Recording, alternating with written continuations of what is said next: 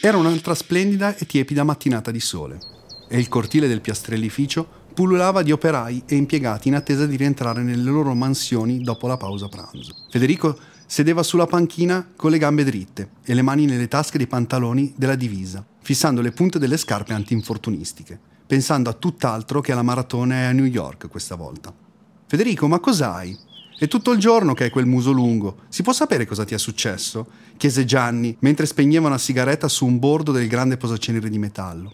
Niente, non le ho detto niente, proprio niente. Sono un coglione, rispose sottovoce Federico. Donne, sempre la solita storia, disse sospirando Gianni.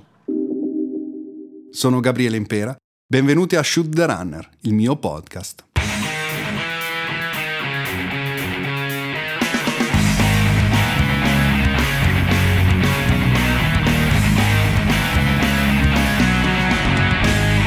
Una delle primissime recensioni del mio libro, forse quella che mi ha colpito di più, è stata Si vede che è scritto da un uomo.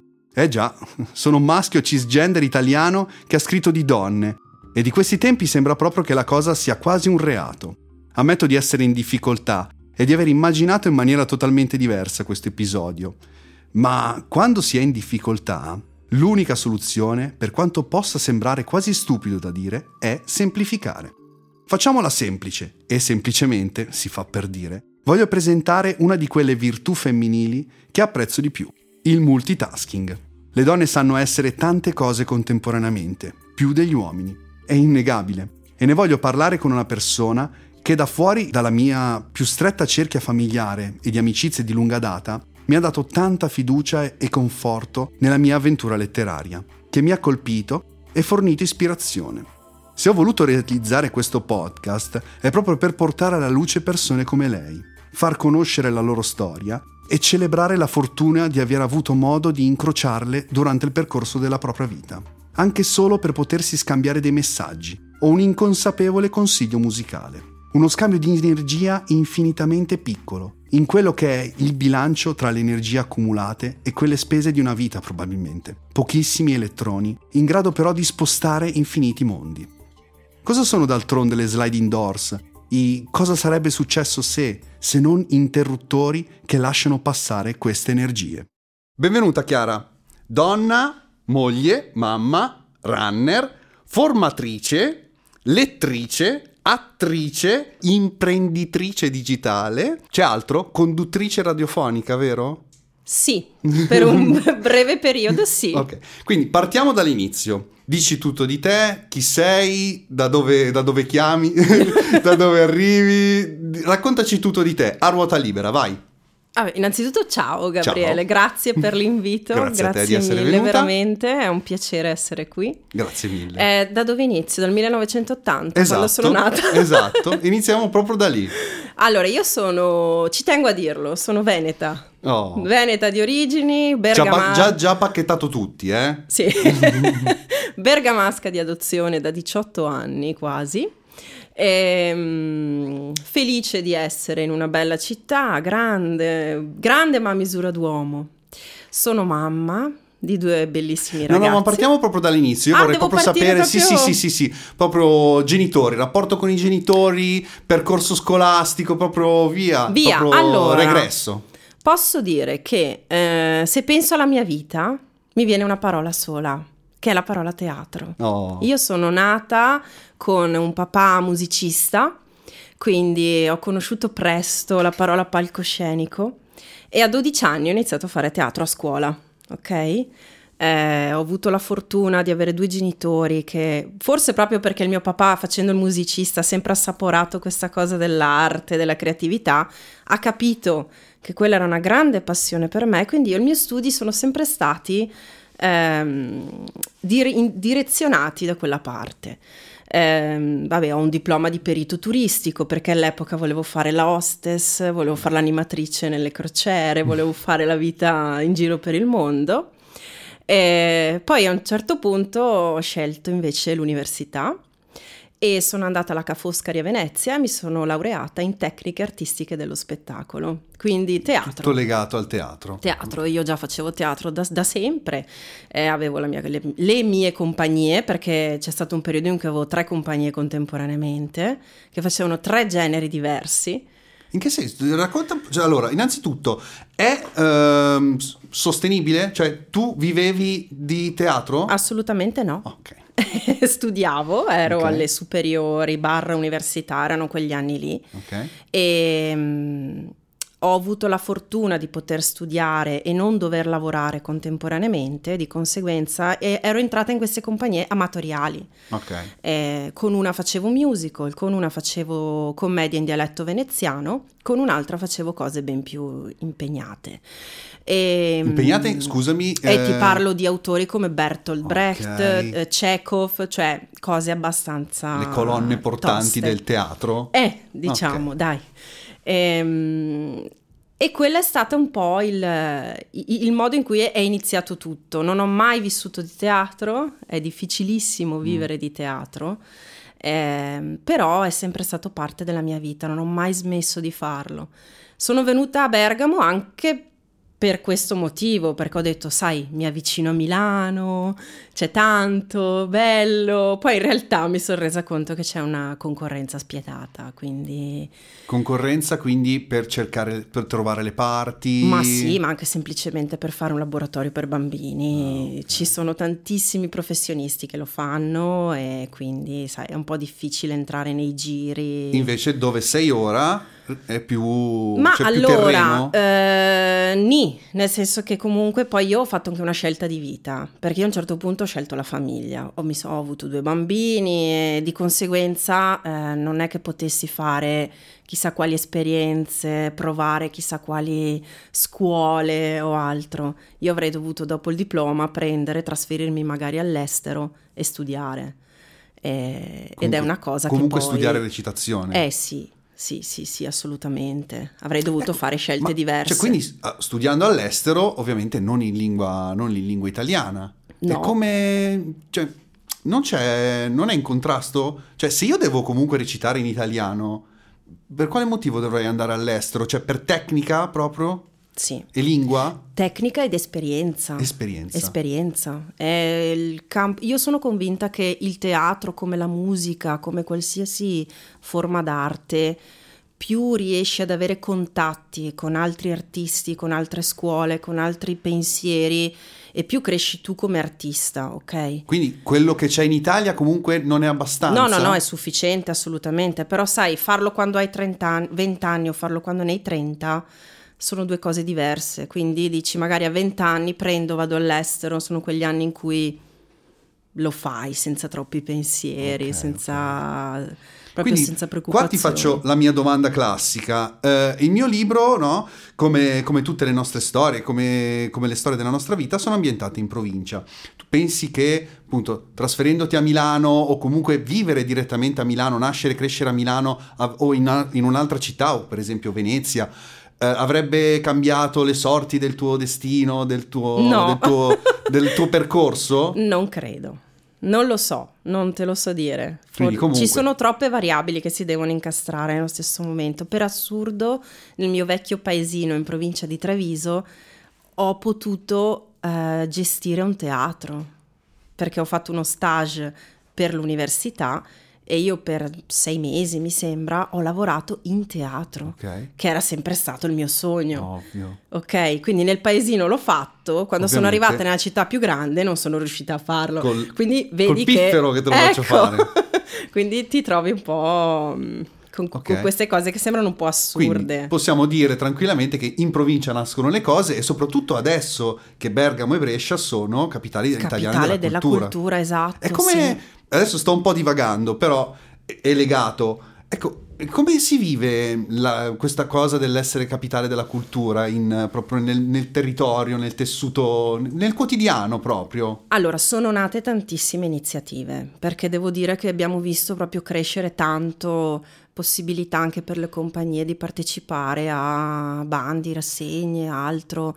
Eh, io ho una compagnia da 16 anni, mi sembra, 2006 eh, con la mia, la mia socia amica, la chiamo, e abbiamo una compagnia, abbiamo un laboratorio di teatro permanente per adulti, facciamo laboratori nelle scuole, quindi siamo sempre un po' con le mani in pasta, in pasta. diciamo.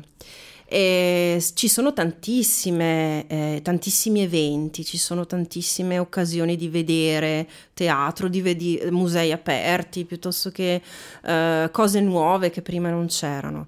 È stata fatta una bellissima serata di inaugurazione proprio dell'anno della cultura a cui abbiamo partecipato. Siamo Ovvio. riusciti a partecipare come lettori ed è stata un- un'esperienza bellissima, veramente, perché hanno messo insieme proprio tantissime persone, ballerini, attori, musicisti, artisti da, tutti, da tutta la Bergamasca sono stati, hanno partecipato a questa Quindi serata. la provincia si è fatta sì, carico è della cultura. Bello, è stato proprio bello. E, e, la viviamo come un'opportunità poi per la nostra città anche di farsi conoscere perché effett- obiettivamente sta arrivando tantissima gente a conoscere Bergamo. Bello. E stessa cosa sta succedendo a Brescia, immagino, perché comunque siamo in questo c'è scambio. Mo- allora, io non sono bergamasca doc, okay. ma la prima cosa che mi hanno insegnato è stata, guarda che i nostri cugini bresciani non ci vogliamo bene. Quindi Lasciamoli attenta lì. come parli. No. Io sì, cioè, nel senso, questa cuginanza però io, allora, ho imparato, avendo dei parenti che abitano nel, nel Bresciano, capisco le, le, le, sfumature. Cioè, ho dei parenti che vivono nel Bresciano e ho dei colleghi che arrivano dalla Bergamasca. Quindi che percepisco le sfumature, però mi metto sempre nei panni del eh, il solito abitante di Campobasso, che cito sempre, che non, non, non riesce, non, non, entra nell'ottica del capire, non li riconosce, non è in grado di riconoscere un bresciano da un bergamasco, quindi per loro sono uguali, sono identici perché si odiano? Cioè, non, non capiscono. Però vabbè, queste sono, no, purtroppo sono cose che si trascinano dalla, dalla, notte dei tempi e secondo me sono molto legate anche al, alla, alla, fede calcistica e al derby. Sicuramente. Ma guarda che vorrei... io stessa ne parlavo anche proprio in casa qualche settimana fa. Io stessa da non bergamasca doc, a volte, e qui sto per dire una cosa, mamma mia se in televisione ci sono un bergamasco e un bresciano, riesco, a volte li confondo. Aia. Però, allo stesso modo in cui dicevi tu uno di Campobasso, io non confondo un trevisano da un veneziano, da un, da un vicentino, da un no. padovano. Io non li confondo, no. assolutamente. Ah, ah, ok, sì, sì, si riconoscono, ovvio, ovvio, sì, sì. È proprio allora, una quella... questione di, provenie- di sfumature perché sì. l'hai sempre sentito eh, sì, sì, e... ed è così. Noi, eh, almeno, la, la, la, la, reputo una mia non piccola, piccola capacità, no? Un superpotere di riuscire a riconoscere un po' di, di, le differenze dialettali, più che altro perché sei qua anche, soprattutto per il discorso del, mm, del teatro, però cioè, la lingua, no? Imparare le lingue, riuscire a capire, è, è, è, teatro, no? È comunque recitazione, è riuscire a... Gli imitatori, sostanzialmente quelli che riescono a fare i, i vari dialetti, sono, eh, sono, degli attori, quindi è una forma di eh, rispetto e di... Eh, viene proprio esaltato il, il, dialetto e queste cose qua. Quindi il non riuscire a riconoscere per voi, per voi immagino sia è comunque una cosa, cioè se ti dicono che non sei trevisana, che ti, ti scambiano per, per, veneziana, ovviamente immagino che anche te... Alzi e... gli occhi al cielo. Esatto, no, io ho scoperto la toscanità, ecco, in, anche in Toscana, il, il, il, toscano, anche lì stessa cosa, cioè c'è il fiorentino, c'è il, esatto. il pisano, c'è il, c'è il livornese. E non confondere mai un pisano con un livornese, esatto, perché sono come esatto, i bergamaschi esatto. E anche in Campania stessa cosa, guai. Sì. Mi dicevano per esempio Mare Fuori cioè, ho un collega che, che mi ha detto che uno dei protagonisti in realtà è casertano e lui parla in casertano, però noi non, cioè, c'è tutto questo, per questo tutto mondo sì, sì, che alla fine è sempre comunque re, re, legato appunto al, al, teatro. Ma veniamo alle dolenti note. Come ti... Raccontaci un po' come ti guadagni da vivere con il numero di lavori che attualmente allora... svolgi, che è una cosa che mi ha, è, che è il motivo fondamentale per cui, per cui sei qui, il, il, fatto che appunto hai un sacco di, a parte il teatro, hai un sacco di attività. Mi sbaglio? Giusto. Allora, io ho un lavoro principale, normale, definisco, che è, eh, sono un'impiegata part-time in un negozio, un bellissimo negozio di Bergamo. E quindi la mia mattinata è lì. Poi sono una imprenditrice digitale, come hai giustamente definito tu. Ehm, lavoro con, per una, collaboro con un'azienda che si occupa di integrazione naturale e soprattutto ho un progetto mio eh, che sto sviluppando. Adesso è passato dalla fase embrionale alla fase di sviluppo. è una startup. È un po' una startup, sì, esatto, ed è un, ehm, un metodo di lettura eh, di aiuto per chi vuole imparare a leggere più velocemente, per la comprensione, per lo studio per gli studenti. eh. Diciamo che ho fatto tesoro, mi sono un attimino guardata dentro, ho detto aspetta un attimo, io di tutta la mia vita teatrale, la cosa che ho sempre amato tanto è stata la parte letture, eh, dizione, tutte queste cose qui che riconosco come un po' un talento naturale anche, dai, diciamo, la pacca sulla spalla diamocela ogni tanto. E, e quindi ho detto, perché non aiutare chi come me eh, può aver bisogno magari di anche... Io ho iniziato a ragionare su questa cosa il giorno che mi sono messa davanti a un libro e ho detto, aspetta, io ho bisogno di finire questo libro abbastanza velocemente.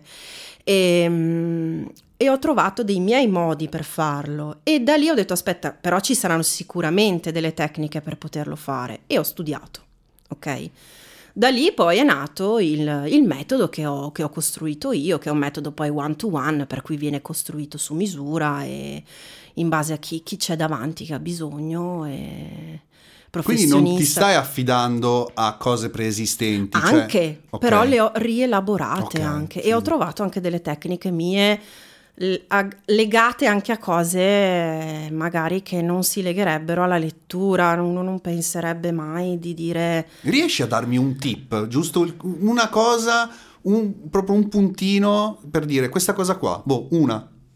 Per leggere per più leggere velocemente. più velocemente, una proprio così. Facciamo divulgazione. Ma allora, una delle cose fondamentali è cercare di evitare le distrazioni, che quella è la cosa più difficile, quindi cellulare, televisione, moglie che ti parla dietro le orecchie. Poi, allora, io definisco, sem- divido sempre eh, la necessità di leggere velocemente, perché magari un professionista che deve formarsi, eh, piuttosto che la voglia di leggere velocemente, perché voglio mangiare tanti libri, arrivare alla fine, leggere tanto. Eh, se hai la necessità di formarti, devi essere proprio eh, nella situazione, nella condizione di studiare quasi. Ok. Un tip, uno, eh, u- usa una matita. Quindi eh, faccio, metti la matita non, Ce l'ho, ce l'ho. ma non sotto la riga, accanto alla Ok. riga, quindi da sopra a sotto il tuo occhio vede proprio lo scorrere delle righe. Ragazzi, delle studenti, vi, vi stiamo regalando una, una- una perla. Ecco, anche questa cosa qua, eh, i ragazzi entrare nel mondo del lavoro, può essere utile la tua opera? Assolutamente, assolutamente, soprattutto perché oggi il mondo del lavoro è una cosa mh, stravolta rispetto a quello che abbiamo iniziato noi magari 15 o 20 anni fa.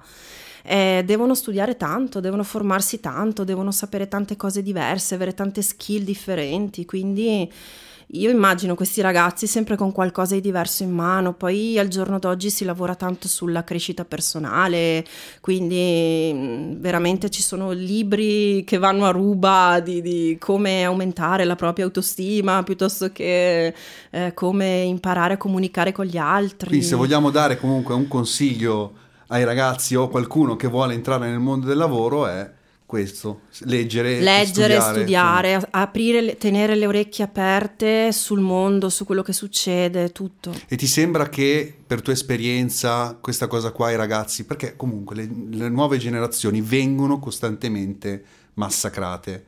L'abbiamo passata anche noi questa cosa.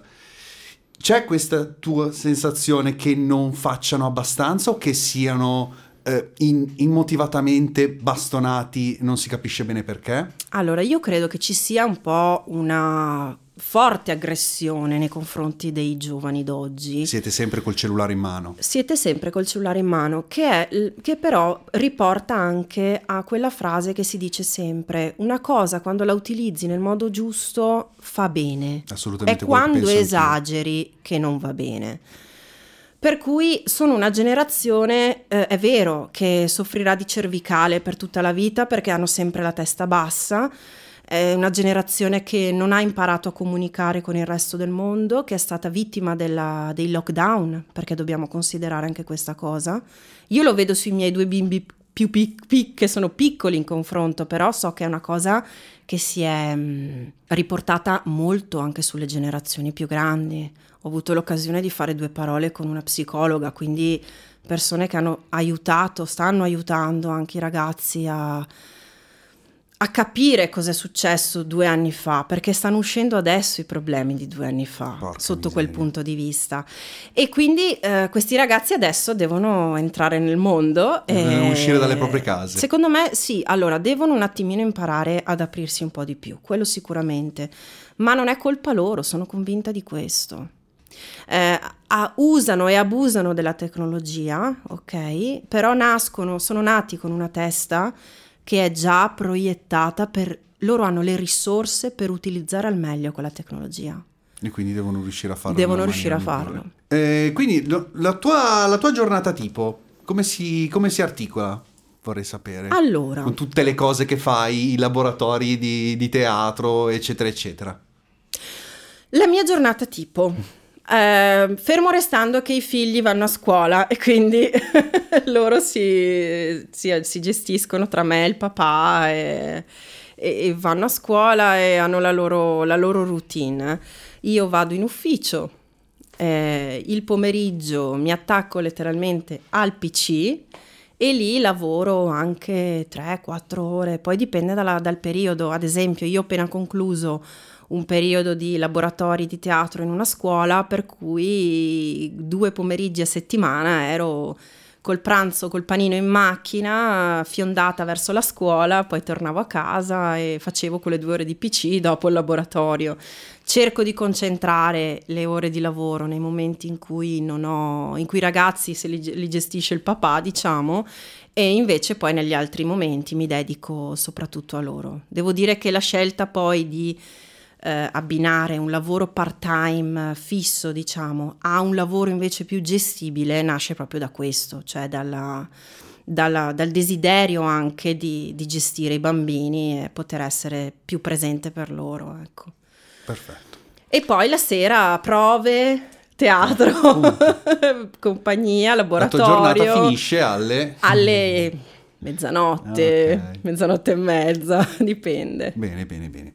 Vorrei sapere, eh, la corsa, no? Ovviamente qua... Eh, Parliamo qui, di corsa. Qui si fa la corsa, come si dice. Eh, il mio libro parla di corsa, eh, le storie che ho raccontato negli episodi precedenti raccontano la corsa, quindi vorrei sapere la corsa come entra nella tua vita e come la gestisci, e che fine fa. Abbiamo un paio d'ore, sì. Sì, ovvio, abbiamo sempre le solite paio d'ore. Allora, la corsa eh, entra in un modo molto strano, nel senso che io sono sempre stata un amante del divano, ma da quando ero piccola non ho mai fatto sport, ad eccezione di forse un paio d'anni di nuoto. Poi improvvisamente, dopo due gravidanze, a 34 anni, mi accorgo che forse è il momento di guardare un po', di stare bene con se stessi. Non, non, stavo bene, ero ingrassata tanto con le gravidanze, non mi muovevo mai. E ho avuto la fortuna di conoscere un personal trainer eh, che mi ha, mi ha, proposto di provare a, ehm, a vedere se riuscivo a muovermi un pochino. E io la prima cosa che gli ho detto è stata non pensare di farmi correre. Ok? Gli ho fatto anche un gestaccio che al momento non, non ripeto. E, e, lui invece mi ha guardato e mi ha detto: Io un giorno ti farò correre. Dai, Guarda, ho i brividi a raccontartelo perché sono momenti comunque. Uh, che sono, hanno segnato, hanno, hanno, hanno veramente segnato un, un, confine. Alla fine questo è quello che voglio trasmettere, quel poco che voglio trasmettere è proprio questo. Proprio oh, io ti dico che ho iniziato come... con uh, camminate camminare, camminare veloce, un cardiofrequenzimetro, mm-hmm. perché dovevo monitorare giustamente la frequenza cardiaca, e mio figlio nel passeggino. E ho iniziato a camminare. Poi la fortuna di abitare a Bergamo, c'è città alta, quindi io facevo queste salite, discese, salite ed era un allenamento quasi senza rendermene conto. E io già in sei mesi avevo raggiunto un obiettivo veramente importante per me. Avevo, stavo iniziando a cambiare la, la forma. E un giorno ero fuori al parco da sola, mi ricordo era autunno, eh, sto camminando veloce, cammina veloce, cammina veloce, sempre più veloce, a un certo punto sto veloce, è diventata una corsa. Stai correndo. Io, asmatica, sovrappeso, che l'unica campestre della mia vita sono quasi svenuta dalla fatica che ho fatto, ok? Ho corso. E da lì... Eh, lui, giustamente, il mio personal trainer mi ha detto, te l'avevo detto. Mm. e, e, io lì eh, gli ho detto, ok, adesso proviamo a vedere se riusciamo a fare qualcosa. E ho iniziato il classico 500 metri di corsa, 500 di camminata, proprio al parco lì, a Bergamo, in questo grande parco, eh, il Parco della Trucca che è stato il, proprio il, il mio, eh, la mia pista di allenamento per tantissimo tempo. Non a caso comunque la, la storia di Chiara, la protagonista del mio libro, è assolutamente... Non, non, è non, cioè non ci sono casi nella vita, no? Se si chiama Chiara un motivo ci sarà fine motivo. ci sarà. E la storia inizia praticamente più o meno nella stessa maniera, quindi con la volontà di muoversi per, dare un, um, per migliorare la propria salute, fondamentalmente. E io ti devo confessare che il vero motivo per cui ti ho venuto per questa chiacchierata è quello di poter parlare dei benefici dell'acido ialuronico. Io ho voluto questo episodio solo ed esclusivamente per l'acido ialuronico. Comunque, e i suoi pregi assolutamente. Comunque, scherzi a parte, il tuo rapporto con eh, il, eh, il mondo del beauty care, eccetera. Io penso, mio, eh, per mia esperienza personale, per esperienza che ho con, eh, con mia moglie, è, io lo paragono molto all'effetto positivo psicologico della corsa. Se ti senti bella, se, stai be- se ti senti bella, stai bene. Se, però cioè, ovviamente c'è tutto un mondo dietro e quindi volevo sapere un po' se questa cosa è confermata o se sono mie cose assurde. No, è verissimo. Sono due cose assolutamente, è come un cerchio. Se ti senti bella stai bene, se stai bene ti senti bella e anche nella cura di se stessi eh, è fondamentale questa cosa qui. Per cui io il rapporto che ho col beauty care, anche quella è una cosa abbastanza recente. Eh perché io non sono mai stata una da cremine, cremette o altro. E poi invece il giorno che ho iniziato a vedermi più bella, ho detto, vabbè, però il trucco c'è sempre stato, quello dei in 13 una chiacchierata anni. che abbiamo fatto io e te, tu hai voluto non, non prendere in considerazione il discorso dell'influencer, anche se tu oggettivamente hai un fai degli influenzi in maniera positiva. Vogliamo togliere il, l'accezione in l'inglesismo, tu sei un, un'influenzatrice positiva. Tu a tua volta per questa cosa, per questa passione che hai re- scoperto recentemente del beauty care, hai utilizzato, ti sei affidata a, degli, a delle influencer, tu segui qualcuno? Beh, mi sono affidata a persone che conosco, che okay. non definisco influencer perché ne abbiamo parlato, Però... la mia accezione di influencer è un'altra. Però sì, assolutamente, ho seguito i consigli, Però, le, sì, gli esempi di altri. One certo. dal vivo, non sui social network? Entrambe. Ok. Entrambe, sì. Mm, se non sono nomi, nel senso non ti dico nomi di persone famose, però persone che ho conosciuto online, sì. Però sì, sì. quindi eh, sei entrata un po' in, uh, in questo fantastico mondo di, di, di trasformazione, Bravo. diciamo. Sì, sì, assolutamente sì. Che okay. poi è un mondo del volersi bene alla fine, perché non è nulla di vani- cioè, vanitoso piuttosto che è proprio è solo un, una questione di, di, di, un vezzo. No, no, assolutamente. O qualcosa imposto no, dalla società maschilista che... No. No, no, cioè, poi c'è un'industria oggettivamente, c'è un sacco di... c'è un indotto incredibile. Ora dimmi, in una scala da eh, tantissimo a la bibliotecaria della, della, biblioteca di Alessandra, quanto sei appassionata di libri, quanto ti piace leggere, quanto... Di più.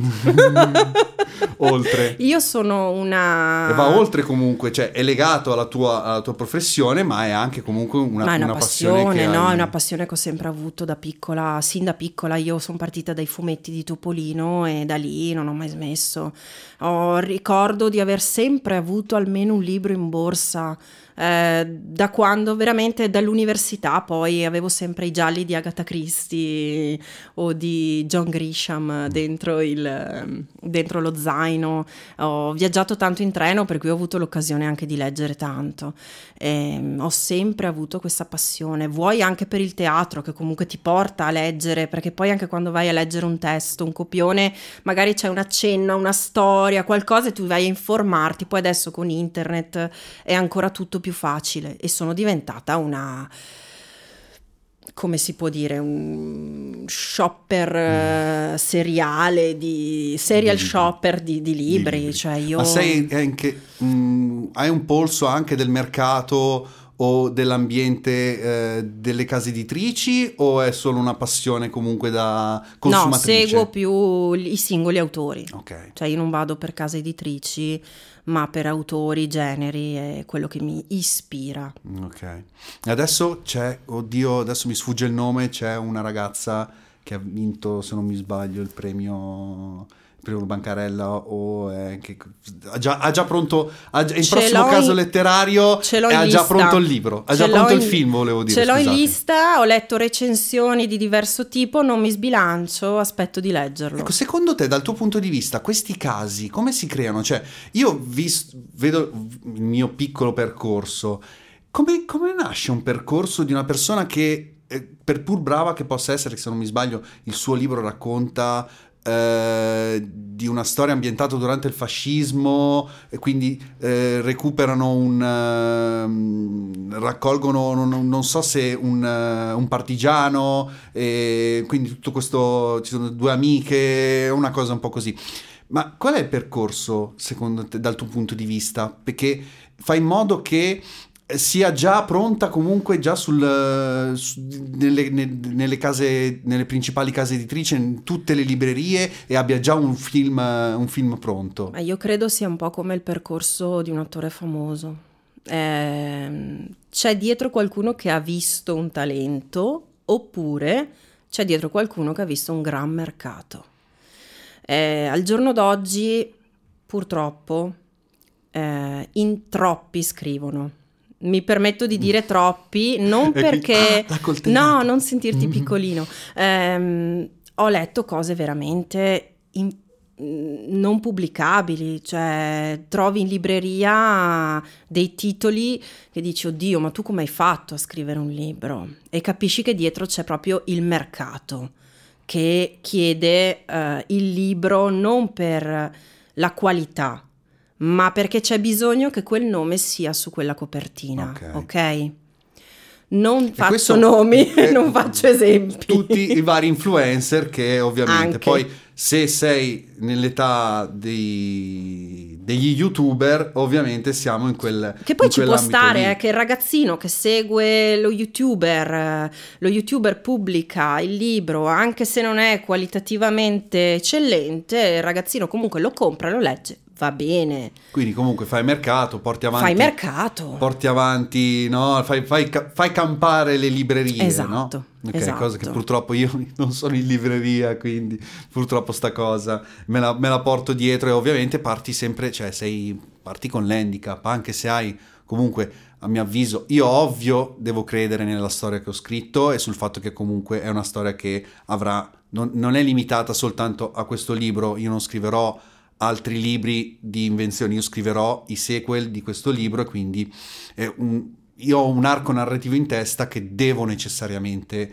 eh, che sviluppare e, e pubblicare perché sennò è proprio una questione di, di sanità mentale. Io non, io non penso eh, di, di aver inventato qualcosa e c'è stato qual- in qualche modo ci sono entrato in eh, vuoi per il mio percorso, vuoi per, eh, per ragionamenti che ho fatto. È come se fossi stato sintonizzato su una determinata frequenza che mi ha permesso di ricevere questa. È una sorta, io la considero una sorta di maledizione, non ci posso, non ci posso fare niente, devo per forza, devo per forza tirarla fuori e quindi è un po' è frustrante comunque il fatto che comunque di dover lottare contro questi giganti che però purtroppo ed è quindi è vero che ci sono più, più, più, più scrittori che, che lettori. Però vedi, nel tuo caso tu hai sentito il bisogno di scrivere una casa editrice ha creduto in te e tu hai pubblicato. Infatti mi dicono okay. comunque di ringraziare di aver avuto l'editing e di aver avuto la pubblicazione, però... Eh, Quello che non concepisco sono, io è il quelli. nome a cui viene detto tu pubblichi un libro. Eh. Cioè a me, a me piace sempre Mercato. sperare che gli autori abbiano le ispirazioni. Mi piace il sogno dell'ispirazione del libro. Ok. Dai, prossimi impegni teatrali.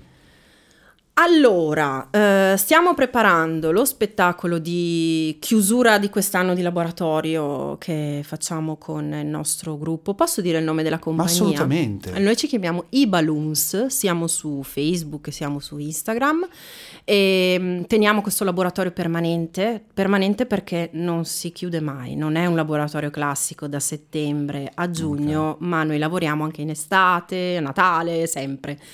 E quest'anno abbiamo deciso di mm, fare uno spettacolo insieme ai, ai ragazzi, perché solita- ragazzi, siamo tutti adulti, ma mi piace chiamarli ragazzi, perché noi solitamente lavoriamo su progetto, quindi qualsiasi cosa arrivi durante l'anno, noi ci lavoriamo, anche fosse spettacoli per bambini, cabaret, improvvisazione, cose un po' più eh, pensate, serie, ragionate Quest'anno invece adesso stiamo lavorando su questo spettacolo e contemporaneamente su un altro spettacolo che invece portiamo eh, come compagnia, eh, che abbiamo, vogliamo portare in locali, teatrini, posti un pochino anche magari diversi del solito ed è uno spettacolo che ha, eh, si chiama Madri e ha come, ehm, come argomento proprio il rapporto di una madre con il figlio e è bello rimarrete sempre sulla, nel, nella, nella, bergamasca, quindi nella vostra zona, o avete idea di... Ma allora, di indicativamente sì, però eh, come dico sempre, non teatro, si esclude nulla, non si esclude nulla, eh, perché comunque non, eh, se arrivasse l'opportunità di portarlo a Lecco piuttosto che a Brescia. Ecco, o... come si realizzano questi, questi, contatti se ci sono? Semplicemente ho sentito, ho, sentito come, ho visto come lavorate, venite, facciamo qualcosa insieme. Allora, così? un po' ci proponiamo noi, mm. un po' tramite conoscenze, perché è inevitabile. Io conosco te, tu conosci l'amico D che ha un locale che fa spettacoli ci proponiamo, capito? Un po' magari arrivano sulla nostra pagina, ho visto che fate, io sto preparando questa rassegna, cosa dite? Sono varie le, le modalità. Capisco. Io, come dicevo prima, comunque, eh, non voglio fare il, il superbo, comunque la mia storia è diciamo cinematografica. Io proprio come, come, scrittura, io vedo la scena e la descrivo. Eh, c'è qualcosa, la differenza con, con um, col teatro, io non credo di poter riuscire a trasporre in teatro qualcosa, di, qualcosa legato al mio libro, a parte forse qualche scena, magari qualche cosa, qualche... qualche... Io trovo molto, molto belle le scene conviviali, no? Ci sono dei pranzi, ci sono delle, delle situazioni in cui... E lì magari quelle scene lì potrebbero essere, um, potrebbero essere tradotte. Cosa deve avere un, uh, un testo per diventare proprio un, un testo teatrale, per essere... Uh, per, ess- per, andare, per, es- per salire sul palco proprio? Deve essere trasformato in un copione. Questa è la cosa Quindi fondamentale. Però a monte ci deve essere quella che, che, che, a me piace chiamare deformazione professionale mia, che quando leggo un libro lo vedo già sul palcoscenico. E a volte mi succede, mm, spesso mi succede, e ci sono addirittura alcune volte io compro dei libri che in base al titolo e alla quarta di copertina eh, io vedo già dico ok, questa storia secondo me si potrebbe portare in teatro, ma non ho ancora letto il libro. Magari perché ha quattro personaggi, allora mm-hmm. dico ok, è fattibile. Ah, quindi anche il numero di personaggi può... Ma allora, in, in, realtà anche in teatro ne puoi mettere anche 15, 18, 20, dipende cosa vai a fare. Eh, il teatro greco ci insegna il coro, tantissime mm-hmm. persone, eh, oggi siamo più minimalisti, ma poi dipende, dipende da, da cosa porti in scena, da cosa fai, dalla, dalla trama, da tante cose quindi la presenza o meno di situazioni che possono essere esatto, contenute corali, all'interno di un, che... di un, locale solo. Di un... Esatto, certo, poi la fattibilità del discorso, le scene, quante sono le, le situazioni, sono ambienti diversi, eh, si possono ricostruire, in che modo, ma lì la fantasia non ha, non ha eh, limiti. Ma poi c'è anche tutta la questione tecnica, no? Quindi eh, eh scenografie, tutto quanto, cioè comunque voi gestite tutto l'ambito, non solo la, pre- le- la, presenza sul palco, ovviamente, quindi de- dell'attore, quindi anche tutto il resto, tutto quello che gira. Sì, perché gira poi intorno. essendo comunque amatoriali dobbiamo arrangiarci. Le maestranze. e quindi abbiamo l'amico che fa il tecnico, l'altro che ci aiuta con le musiche, e, mm, luci, quant'altro, è Però, tutto eh, nostro. Eh, finito di sistemare le luci, poi recita, o quindi queste cose qua? No, o... no, ognuno ah, ha il okay, suo ruolo. Suo ruolo okay. Solitamente sì. Sì, non sì. ci sono questi crossover, mm, diciamo. È difficile, è difficile. È difficile. Ok, capisco. Siamo giunti alla parte delle domande finali. Quindi, proprio preparati, rapporto con i social. Oh, che bello! Io ci lavoro con i social, ecco. quindi non posso che dire che ho un bel rapporto con i social. Però, come dicevi prima, come dicevamo prima, la parola influencer ti... No No, quella no, ma più che altro perché io, per come vedo io l'influencer, non è un'accezione negativa, attenzione, ma è un'altra cosa. Cioè l'influencer è una professione, mm-hmm. è quella persona che qualsiasi cosa faccia, le persone la guardano e prendono esempio. E qualsiasi cosa mangi, usi, si metta addosso, potesse essere anche un sacco di patate, c'è qualcuno che va alla ricerca di quel sacco di patate. Quello è un influencer ed è comunque professionale, nel senso cioè anche lì c'è un percorso che ti porta a, a, a questo. Eh, sì. O se no, cioè, si studia per diventare, per mettersi il sacco penso, di patate. Ma io penso che ci sia una um, predisposizione di base ah, comunque. Okay. Eh. Poi, eh, giustamente, ognuno poi quando capisce di avere questa, questa capacità avrà dietro qualcuno che gli insegna, i tecnicismi ci sono. Eh, la Ferragna non è diventata chi è senza un aiuto anche tecnico professionale, ok? Sì, ma io credo che per il suo caso io voglio fare, diciamo, faccio il, il, il fanboy e ha tracciato, ha tracciato delle linee certo, che non esistevano. Assolutamente, poi lei è un'imprenditrice, lei è un'imprenditrice. Eh, però ne vedo anche tante altre che sicuramente hanno di base la predisposizione a fare questo tipo di lavoro e poi hanno imparato la tecnica per poterlo sviluppare nel modo migliore. Però tu, nonostante il fatto che influenzi positivamente le persone, non ti vuoi considerare. Non mi, non mi, dico, non mi sono mai faccio, considerata Ti faccio tale. l'esempio della storia che hai pubblicato per, eh, per promuovere il libro, per raccontare del mio libro, eh, la canzone che hai messo, che non so, se, non so neanche se l'hai messa casualmente o se l'hai messa scientificamente, era ta- talmente bella, sono stato talmente coinvolto che l'ho scaricata, me la sono ascoltata, riascoltata, riascoltata un miliardo di volte. Quindi quello che ti voglio dire io è che comunque eh, hai delle... cioè magari per tutti chi più, chi meno, però hai assolutamente delle influenze positive e su questo non ci devi, non devi assolutamente. Allora, mi do un'altra pacca sulla spalla. Eh, perché quando, un altro superpotere. Quando correvo, eh, per, correvo perché poi a un certo punto ho, ho, smesso per una mancanza di tempo, ok? Ho corso per due anni più o meno.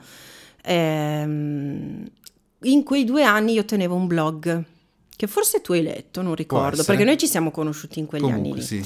E, um, si chiamava Dorothy Rance e pubblicavo degli articoli, degli scritti miei sulle mie corse, sui miei allenamenti, su come stavo e è capitato più volte che qualche commento fosse grazie, mi hai dato la spinta Vedi. per fare l'allenamento piuttosto che che bello, è emozionante e quello è bello, eh, eh obiettivamente. Sì, quello era molto bello. Quindi a proposito, corsa preferita? Che ovviamente... Che ho fatto? Io, che in generale, in generale, vista, vissuta o anche corsa intesa con, proprio come competizione? Allora, che ho fatto io? Eh, sono legata sentimentalmente alla mezza maratona di Piacenza perché è stata la mia prima mezza maratona e veramente è stata una cosa, cioè quella, quella famosa cosa che dici non avrei mai pensato nella mia vita. La più bella è stata la um, Jesolo Half Marathon, quella, quella la Moonlight Half Marathon Be- che ho fatto nel 2016 e è bellissima, un po' perché ero a casa, ero in Veneto, quindi eh sì. ero a casa mia ero a Jesolo dove io da piccola andavo al mare in vacanza, c'erano i miei genitori, i miei bambini ad aspettarmi al traguardo, eh, è, è, emozionante perché è al tramonto, quindi poi so che in questi anni hanno cambiato il percorso, quindi non so se sia come, come l'ho visto Credo, io. se non mi sbaglio, sia entrata nel giro delle corse organizzate da Radio DJ se non mi sbaglio. Addirittura. Se non mi sbaglio, sì. E io l'ho un po' persa di vista perché poi non l'ho più Parli seguita. con me che anch'io sono fuori. sono in panchina, come ho già detto sono in panchina, sono pronto, scal- sto scalpitando, però anche a causa appunto dei, dei, dei, vari progetti che sto mandando avanti, il tempo per correre purtroppo in questo, in questo periodo è, è, veramente poco. Comunque cerco un po' di mantenere, mantenere un po' il polso della situazione, però è veramente, è veramente difficile. Scarpa preferita? Da corsa? Da corsa o se mi vuoi dire il, tacco sei liberissimo. No. Anche qui ne approfitto della tua presenza, come ti avevo detto in anticipo precedentemente alla chiacchierata, che mi piacerebbe questo il discorso della scarpa è legato al, appunto eh, all'inglesismo, perché noi diciamo mettersi nei propri panni, nei panni di qualcun altro. In, eh, in inglese si dice eh, mettersi, mettersi, nelle, scarpe. scarpe. indossare le scarpe. Quindi da quello, quindi sentiti libera se vuoi parlarmi, dirmi le scarpe che, con, cui hai corso, con cui hai corso meglio, o se vuoi dirmi quella con cui quando la indossi sei la super top. Allora, le sneaker in generale.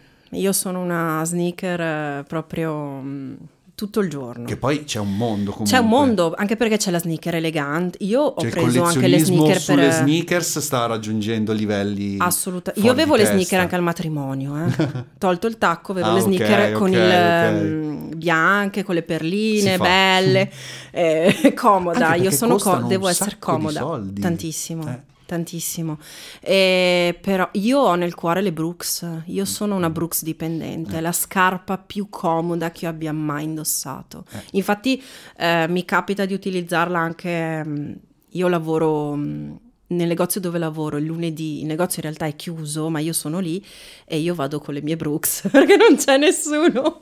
La faccio a piedi da casa al negozio e metto le Brooks. Io ho scoperto quel marchio, eh, non, con- non ne conoscevo l'esistenza perché all'epoca in cui non correvo, eh, a Roma turisti, i turisti hanno tutti praticamente quelle scarpe. Io mi dicevo, ma che cazzo di scarpe sono queste qua? E poi quando inizi a correre capisci un po' perché, come dicevo, le scarpe da corsa sono le migliori scarpe con cui, È vero. Cui camminare. Io quando ho scoperto le scarpe da corsa, ne ho, tengo sempre le vecchie da corsa per camminare. Eh, assolutamente. Quindi quando andiamo in vacanza a fare qualche gita, scar- quelle scarpe lì assolutamente, mai avuto un mal di schiena, un mal di piedi, un mal di ginocchia, sono perfette. Okay.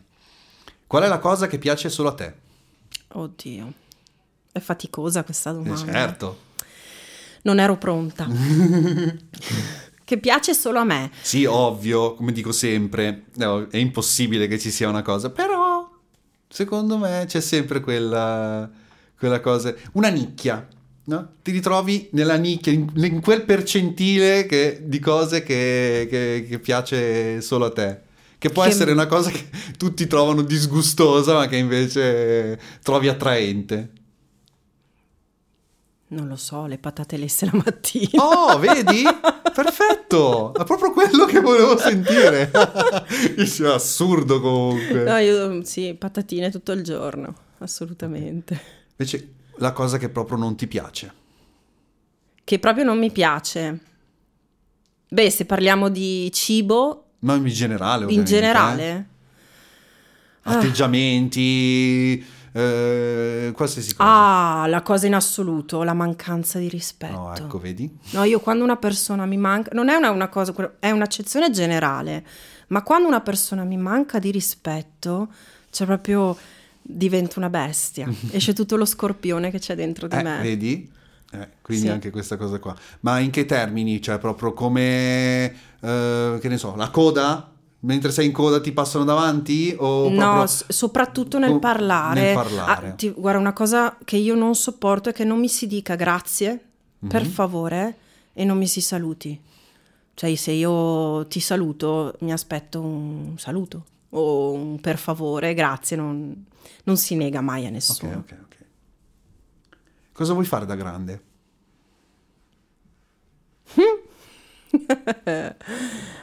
Cosa voglio fare da grande? Da grande voglio mm, poter gestire il mio tempo. Eh. È proprio il gol che gol, tutti vorrebbero, sì, sì, vorrebbero sì. segnare, assolutamente. Che Sì. nel mio piccolo sto cercando di fare, però ovviamente è, è dura, è dura, il tempo è poco e quindi riuscire a incastrare, infatti per questo tu sei qui proprio perché sei l'esempio del multitasking, dell'incastrare, del riuscire a, a- a fare più cose, fare- gestire il proprio tempo nella migliore, nella migliore maniera possibile. Che anche qui racconto il piccolo dettaglio, io in realtà eh, queste domande le prendo, me le tengo per potervele rubare. Perché non so se avevi visto eh, The Italian Job, il film No. del primi anni 2000 con Charlize Theron, eh, Edward Norton, Mark Wahlberg, in cui praticamente che è un remake di un film degli anni 70, appunto il, il colpo all'italiana, in cui loro con queste mini degli anni 70 appunto fanno una rapina nel centro di Torino, quindi hanno preso questa storia, hanno tradotto, hanno preso delle mini nuove e l'hanno, infatti io sono, mi sono sostanzialmente innamorato della mini come, come automobile appunto proprio guardando quel film. E ehm, dopo aver fatto questa rapina Edward Norton chiede, no? Cioè, nel senso, si, si chiedono che cosa faranno con i, con i vari soldi. Edward Norton se le prende tutte e praticamente gli ruba tutti i soldi e mette in pratica, praticamente, realizza tutti i sogni che questi quali avevano, avevano, mm, eh, avevano espresso. eh, praticamente dopo aver cercato di ucciderli Ah, bellissimo. peraltro. Comunque, no, film bellissimo, assolutamente è da, guar- è da guardare. Quindi io vi faccio queste domande perché sono per, fon- per fondamentalmente grandissima curiosità, ma soprattutto per poterle, che ne so, eh, ra- rubare e poter, senza uccidervi, rubare e eh, realizzare o comunque ra- raccogliere, semplicemente raccogliere. Eh, e qui appunto arriva la, la domanda. E cosa faresti? La prima cosa che faresti con un milione? Di euro. Mhm. Compro casa. Proprio Ma non ma- li spendo tutti, eh, assolutamente. No, vedi, viene- È vero, comprerei casa. Ecco, se ti obbligassero a spenderli tutti subito, Allora, compro casa, Mm. un teatro piccolino e compro casa ai miei genitori, metto via per l'università dei miei figli, forse l'ho finiti. ecco, vedi. E quale sarebbe la prima cosa che faresti da presidente del consiglio? Istituirei il teatro come materia nelle scuole. Bellissimo. Assolutamente sì. Eh, quindi ritorniamo comunque a- per i ragazzi, per, Sì. per i giovani, aiutare, aiutare, aiutare. Serve tanto, Ah, sì. tantissimo. Non hai Eh sì, idea di perché- quanti ragazzi ho visto cambiare completamente grazie a un corso di teatro, a delle lezioni, a una compagnia, a uno spettacolo. Io ricordo di un... Ora, mi vengono i brividi perché ero alle medie, alle scuole medie, io ho iniziato lì grazie a una professoressa di musica appassionata di musical, che ringrazio non so quanto di avermi iniziata quest'arte. Io ero timidissima, ero proprio quella che, sai, si chiude dietro tutti. E, e lei mi ha detto, Chiara, tu fai la protagonista. Oddio. Aiuto. Ansel e Gretel, versione l'opera tramutata in versione teatrale Che bello. si cantava, si ballava, si recitava. E io ricordo, non ricordo se era quell'anno o l'anno successivo, eh, un ragazzo che era a scuola con noi aveva una parte del viso, lui portava una maschera perché era- aveva subito una... gli si era rovinata una parte del viso a causa di un incendio, di una, del fuoco. Ok. E mm, è andato sul palco questo ragazzo senza maschera. E io da lì ho capito poi negli anni che cosa significa questo tipo di lavoro. E chissà cosa avrà significato per lui. Esatto. Lui, come poi negli anni ho visto tanti altri ragazzi con eh, eh, difficoltà piuttosto che... A esprimersi. esatto, comunque, sì, difficoltà fisiche, difficoltà di altro tipo, che, che, che si mettono di fronte a un, a un, pubblico e dicono ok, io sono qua, faccio Bello. questo e mi piace farlo e sono bravo anche magari. e magari, che ne so, è la tua vita. Hai scoperto la tua... hai, hai scoperto la vena, la vena eh? d'oro. Ovviamente. Esatto.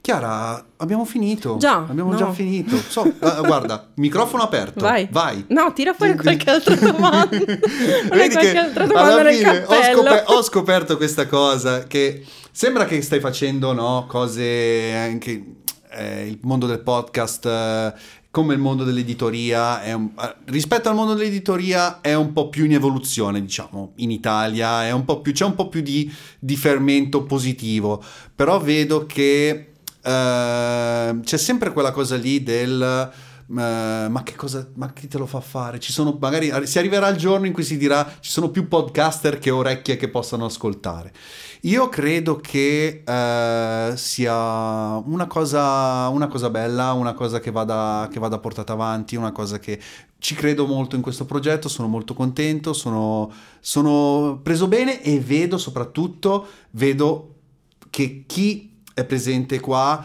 le persone che contatto sono prese bene e mi fa piacere veramente tantissimo raccontare le vostre storie e eh, so, vi sono veramente veramente tanto grato. Quindi eh, vuoi approfittarne ancora per dirci qualcosa? Altrimenti... Non abbiamo neanche fatto la pausa spritz. È vero, no, la facciamo adesso, non ti preoccupare, la facciamo adesso. Però ti devo dire che nonostante la... anche alcol free, direi che sei andata estremamente Ma sì, ma io bene. non ho neanche bisogno di...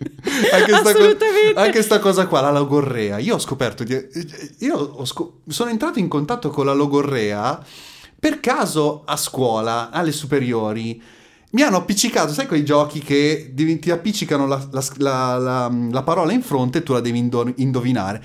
E in quel momento lì ho scoperto di, di risultare logorroico, ma, ma, cioè, ma non, non, non, sapevo, e invece a quanto pare, comunque è una cosa positiva a quanto pare. Assolutamente. Io aver scop- voglia di parlare. Ho scoperto questa cosa qualche anno fa, quando abbiamo fatto appunto con la compagnia, cioè io e la mia socia amica, Lucia, abbiamo avuto l'occasione di uh, partecipare appunto a un programma radiofonico, cioè abbiamo, ecco dai, abbiamo noi portato il nostro teatro all'interno di una web radio okay. E creato un programma nostro, nuovo, che ha avuto anche dei buoni ascolti, devo dire. E lì ho scoperto il piacere dell'avere il microfono, Oh, parlare. sì, sì. Ehm, a volte dovevamo proprio tagliarci perché, cioè, no, stiamo andando avanti troppo, perché poi lì c'era la questione inserisci la musica, la canzone, non è che puoi andare avanti a parlare tantissimo. E è stata una bellissima esperienza perché comunque abbiamo avuto l'occasione di portare il teatro in radio, una cosa forse che si faceva negli Eh, anni sì, il- il- che il- furono, giusto? Sì, sì, sì, come si chiama? Il radiodramma. Bravissimo. Ehm, ed è stata una cosa diversa, che è un arricchimento per noi. Ecco, adesso l'idea di poterlo registrare, di- li- l'idea di eh, buttarlo giù e di registrarlo così vi potrebbe interessarvi? Vi- Assolutamente una sì. cosa che Noi sarebbe- non abbiamo mai perso la voglia di farlo ancora, eh, Eh. perché è una cosa che a me è rimasta nel cuore perché mi piace, è un modo di comunicare che mi piace Mm. e mi piace parlare, quindi ehm, non sapevo che mi piacesse così tanto, invece è così e c'è rimasta questa cosa di dire ci piacerebbe. Poi abbiamo avuto anche una, un'esperienza su YouTube, su YouTube, nel senso Mhm. su un canale poi di una ehm, di una tv web e mm, anche lì avevamo portato le nostre esperienze teatrali, abbiamo fatto interviste a dei professionisti che conosciamo, eh, quindi insomma siamo stati... mm, Molto molto bene, molto molto bene. Io boh, mh, adesso ho altri progetti. Eh, sì, mi piacerebbe raccontare qualcosa del libro. In realtà comunque già lo faccio, però sarebbe bello trasformare eh, dei pezzi del libro in, eh, proprio in, eh, in- in racconto, raccontarlo e, e registrarlo. Chissà, magari qualcuno, a qualcuno verrà voglia di, di ascoltarlo così e di, e di goderselo in maniera, in maniera diversa. Quindi io ti ringrazio tantissimo. Grazie a te. È stata una bellissima chiacchierata, mi ha fatto estremamente piacere e auguro a tutti buone corse, buona vita e alla prossima. Ciao, grazie. Shoot the Runner è stato registrato presso il Musical Box Studio di Gabriele Nicu. Si ringrazia per la collaborazione Luigi Bertelli. Se ti è piaciuto, clicca sul tasto Segui per non perderti nessun episodio. Cerca sui social Running Club. La versione cartacea di Running Club è ordinabile in tutte le librerie. È disponibile su www.portosegureditore.com e sulle principali piattaforme online.